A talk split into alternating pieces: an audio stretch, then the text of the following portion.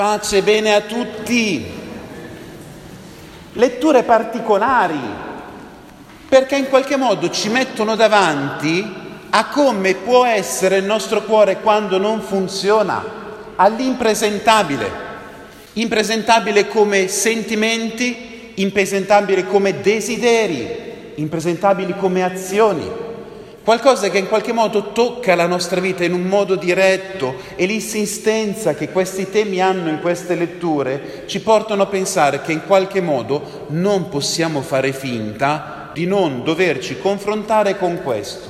E mentre la lettura ci mette davanti a degli aspetti particolari e vedremo come tutte e tre le letture toccano lo stessi temi, ci mette anche davanti alla possibilità ha una possibilità concreta di educare il nostro cuore, di fare dei passi, ci dà tre piccole indicazioni per la nostra vita quotidiana. Di cosa ci parlano queste letture? La prima lettura ci parla del male, ma del male concreto. Quando una persona stacca il cuore da Dio, cosa succede? Non solo fa il male, ma fa il male agli altri. Tradotto per noi, se sei buono ti tirano le pietre.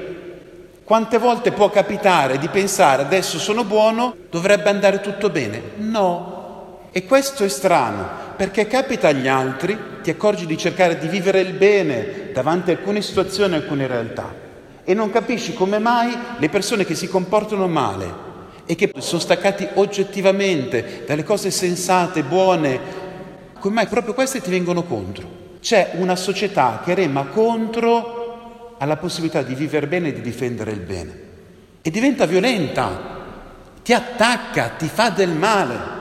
Il giusto parla così, facciamolo cadere. Ah, dice che il Signore lo sostiene, vediamo un po', mettiamolo alla prova. Ah, pensi che questa roba è giusta? Fai il buono, così vediamo. Ti vengo addosso io e dopo ne riparliamo.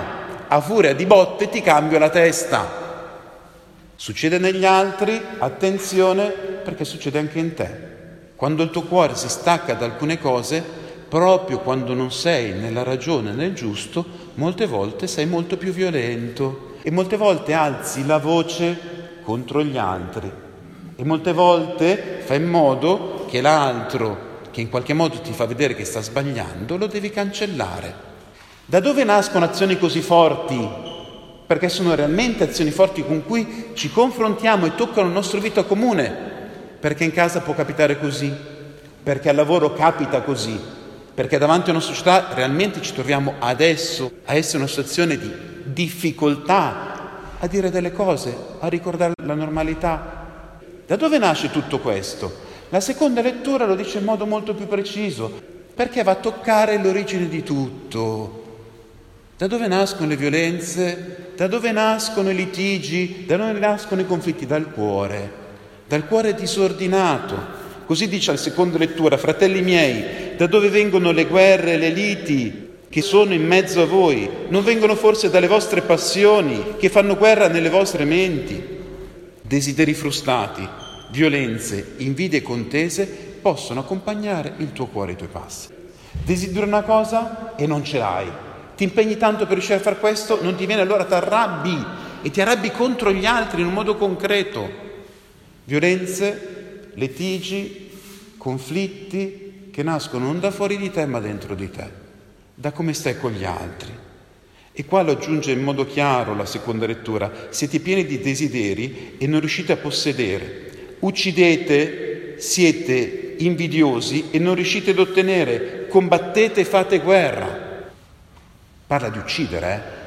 Io non so quanti sono omicidi tra di voi con le mani rosse, ma quante volte col tuo modo di fare sei andato contro un altro a mano armata? Quante volte assisti a un litigio e ti accorgi che lì scorre veramente del sangue, che la gente si arrabbia e va contro? Quante volte entri anche in intimità di alcune relazioni e ti accorgi che sono stati solo i coltelli e devi fare giustizia? Queste robe ci accompagnano. I desideri cattivi quando ti prendono ti rovinano e toccano le nostre relazioni. E poi arriviamo alla ciliegina sulla torta non tanto per l'intensità, perché qua siamo già in intensità di quelle solide, eh? cioè perché stiamo parlando di conflitti reali, per dove si colloca, cosa desideri te, dove vuoi arrivare, cos'è importante per te.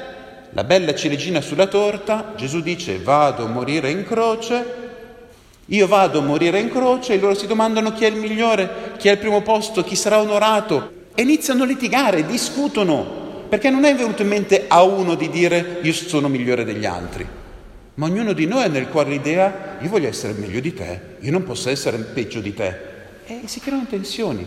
Guardate, questo è una ciliegina per dove si colloca, il Signore sta dicendo come funziona la sua vita e per le persone che riguarda. Questi conflitti arrivano dentro la Chiesa, questi conflitti arrivano tra i dodici apostoli, tra gente che Gesù ce l'aveva lì, che aveva già visto che c'era dell'altro. Cosa ci dice questo? Se il Signore non ti sana il cuore, non vai da nessuna parte. Se il Signore non ti entra dentro e non risolve quei conflitti che hai dentro e non ti fa vedere dell'altro, hai una vita di inferno e trasformi in inferno la vita degli altri che tu sia in chiesa o che tu sia da un'altra parte. Se questo succede qua, immaginate tra chi Gesù non l'ha neanche visto, perché realmente il mondo è tanto variegato e veramente se vai in giro intorno a te puoi sentire dei sapori che di cielo non parlano. Alcune volte ti accosti ad alcune realtà e ti accorgi veramente di quanto è diverso stare tra cristiani e non tra cristiani. Non per il nome, ma in alcune situazioni i ragionamenti sono veramente disumani vai al centro di potere o di decisione sui soldi e vedi come si sacrificano delle vite in base a dei tornaconti. Cosa ci dice il Signore? Intanto che se queste cose ce le dicono tutte le letture, non pensare tu di essere a posto. Perché probabilmente un po' di questo cuore accompagna anche i tuoi passi. Perché anche te probabilmente è capitato alcune volte di pensare che era ingiusto che ti trattassero peggio di un altro e che ti sei messo in rivalità con qualcuno quante volte ti sei sentito invidioso? Quante volte hai cercato di avere qualcosa che desideravi e non l'avevi? Il Signore viene accanto a noi per farci vedere che questa roba non ce la possiamo dimenticare, ma viene accanto a noi per indicarci tre piccoli passaggi per sanare poco alla volta il nostro cuore.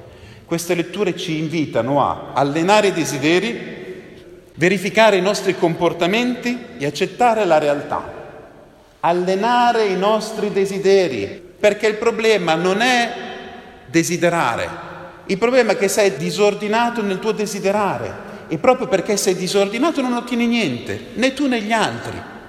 Il Signore sa che il desiderio è qualcosa di buono. Vuoi essere felice? Vuoi essere bravo?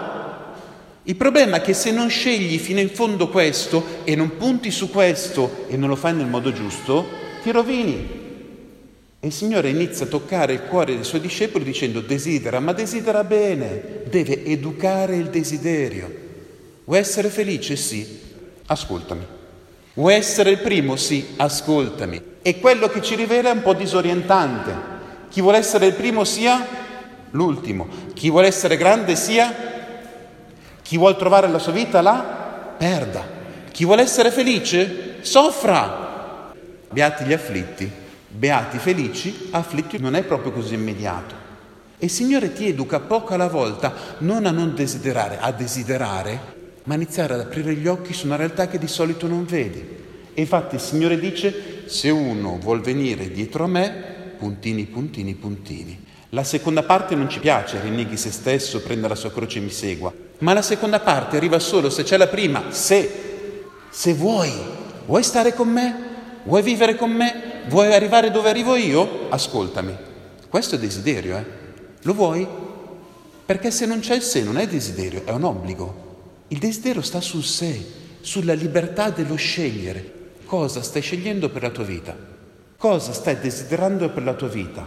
E nello desiderare questo sei libero o sei schiavo? Perché anche la pubblicità lavora sul desiderio, ma al posto di renderti libero ti rende schiavo il Signore viene a liberare i nostri desideri e a guidare le nostre vite. Come fai a sapere se stai desiderando le cose giuste? La verifica dei desideri in qualche modo arriva dalla seconda lettura, che è interessantissima, perché ci mette davanti una sapienza, un gusto che è diverso, dice la seconda lettura. La sapienza che viene dall'alto è anzitutto pura, poi pacifica, mite, arrendevole, piena di misericordia e di buoni frutti, impanziale e sincera. Cosa vuol dire? Che se sei arrabbiato non stai seguendo il cuore di Dio, che se stai armando e vuoi fare la guerra contro tutti, ti assicuro che non stai vivendo da figlio di Dio Se c'è rabbia nel tuo cuore, questa non arriva dal cielo. Se ti accorgi che queste robe ti arrivano, quantomeno fermati e non pensare di essere nel giusto. Perché noi le guerre più grosse le facciamo quando pensiamo di essere del giusto.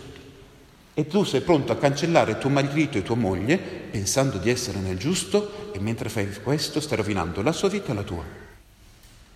Questa educazione dei gusti, della sensibilità, perché quello che ci frega è che noi pensiamo le cose in un modo sbagliato e alcune volte, pensando di essere nel giusto, nel fare la cosa giusta, ti butti giù dal fosso. Il Signore ti sta dicendo quest'oggi, se inizi a ascoltare il tuo cuore e se guardi a me e ti verifichi, inizi a riconoscere se la cosa che arriva arriva dal cielo o no. Padre, ma se faccio così mi schiacciano tutti. Padre, ma se faccio così doveva finire la giustizia. Perché è ingiusto che sia così. Vero, intanto il Signore dice che la pace e la giustizia stanno insieme. La vera giustizia nasce solo da un cuore che è in pace Infatti aggiunge la lettura, per coloro che fanno opere di pace viene seminata nella pace un frutto di giustizia. Allora, la giustizia che non arriva dalla pace non è vera giustizia. Secondo, hai proprio ragione, ti schiacciano ed è vero. Terzo passaggio di queste letture scomode, ma molto è vero, molto molto vero. Dobbiamo abbracciare la realtà. E sai una cosa, nella realtà i giusti soffrono. La prima lettura dice il ragionamento degli empi. Sono giusti, mettiamolo alla prova. Lui dice il Signore verrà in mio aiuto, il Signore mi aiuterà e picchiamolo. Sapete cosa è successo a quelle persone? Sono state picchiate. Sai cosa dice il Vangelo oggi? Il Signore mette davanti un bambino e dice chi accoglie questo bambino accoglie me. E sapete cosa vuol dire questo? Che se un bambino lo abbracci, il bambino è felice. Se un bambino lo picchi, il bambino piange. E Gesù sta dicendo che io vengo in mezzo a voi come una realtà che se abbracci io sono felice, ma mi puoi anche picchiare. Mi puoi schiacciare, mi puoi rifiutare.